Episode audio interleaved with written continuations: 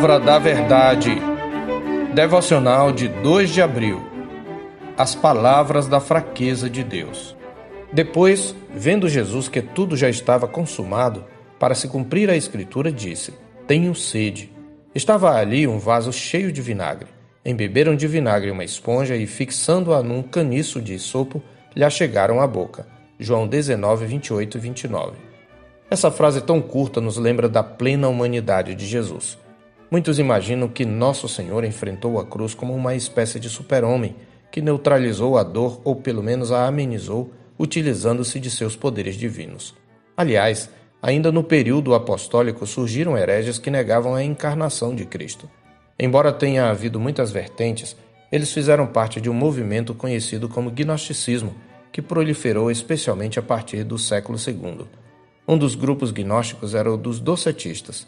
Influenciados pela visão platônica que considerava a matéria essencialmente má, esses falsos mestres argumentavam que, sendo santo e perfeito, Jesus não poderia ter tido um corpo físico real, mas tinha apenas aparência humana. Consequentemente, a morte e ressurreição do Senhor teriam sido também aparentes. Outra heresia distinguia o Cristo divino do Jesus humano. Para esses hereges, o Cristo divino teria sido um espírito que desceu sobre o corpo de Jesus no momento de seu batismo, mas o abandonou antes da sua morte. E mesmo esse espírito não seria em sua essência a divindade suprema. Foi contra tais heresias que João declarou: Quem é o mentiroso, senão aquele que nega que Jesus é o Cristo? Este é o anticristo, o que nega o Pai e o Filho. Em 1 João, capítulo 2, verso 22, contra os que negavam serem Cristo e Jesus a mesma pessoa. E ainda, nisto reconheceis o Espírito de Deus. Todo espírito que confessa que Jesus Cristo veio em carne é de Deus, e todo espírito que não confessa a Jesus não procede de Deus. Pelo contrário, este é o espírito do anticristo, a respeito do qual tendes ouvido que vem e presentemente já está no mundo. Em 1 de João 4, 2 e 3, aqui combatendo o docetismo. Portanto, a Escritura apresenta Jesus como tendo duas naturezas, sendo contudo uma só pessoa.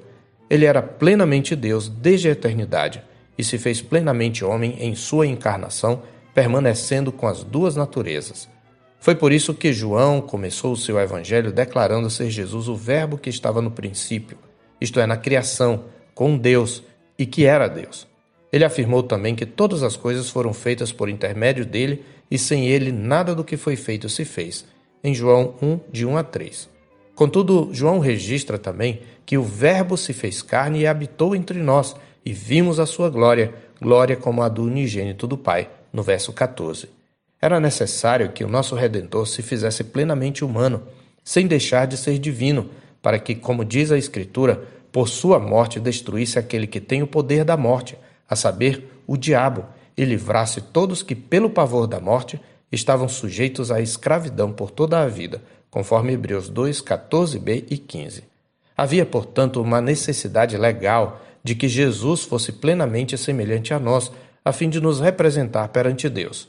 Sua humanidade e fraqueza precisavam ser plenamente vivenciadas também para que se tornasse um intercessor misericordioso, conforme ainda está escrito em Hebreus 2, 17 e 18. Por isso mesmo, convinha que em todas as coisas se tornasse semelhante aos irmãos, para ser misericordioso e fiel sumo sacerdote nas coisas referentes a Deus e para fazer propiciação pelos pecados do povo, pois naquilo que ele mesmo sofreu, tendo sido tentado, é poderoso para socorrer os que são tentados. Conforme conclui ainda o autor de Hebreus, porque não temos sumo sacerdote que não possa compadecer-se das nossas fraquezas. Antes foi ele tentado em todas as coisas à nossa semelhança, mas sem pecado, conforme Hebreus 4,15. Assim, o corpo plenamente humano de Jesus experimentou o ápice das dores excruciantes provocadas pela tortura antes e durante a crucificação. Como resultado de horas sob o sol causticante, sangrando pelos rasgos provocados pelo chicote e pela coroa de espinhos, bem como os rasgos abertos pelos cravos nos pulsos e tendões, seu corpo desidratado pedia água. Este foi o único pedido do Redentor com referência a si mesmo. Mas nem ao menos nesta questão Jesus teve alívio. Por água lhe deram vinagre, fazendo chegar uma esponja embebida à sua boca, conforme verso 29. cumprindo mais uma profecia registrada na Escritura que dizia: Por alimento me deram fel, e na minha sede me deram a beber vinagre. Salmo 69, 21. Tenho sede. Essa frase expõe diante de nós a singularidade do Evangelho. Que o Cristo vencedor tenha vencido em seu momento de maior fraqueza era um escândalo para os judeus. Que o Deus onipotente se tenha feito carne e morrido a mais infame das mortes era loucura para os gentios. Somente pela fé é possível aceitar que aquele que disse tenho sede é o único que pode matar nossa sede espiritual, dando-nos a água viva. Mais do que isto, foi precisamente pelo seu sofrimento que ele nos possibilitou beber dessa água, como ele prometeu em João 7, 37b e 38.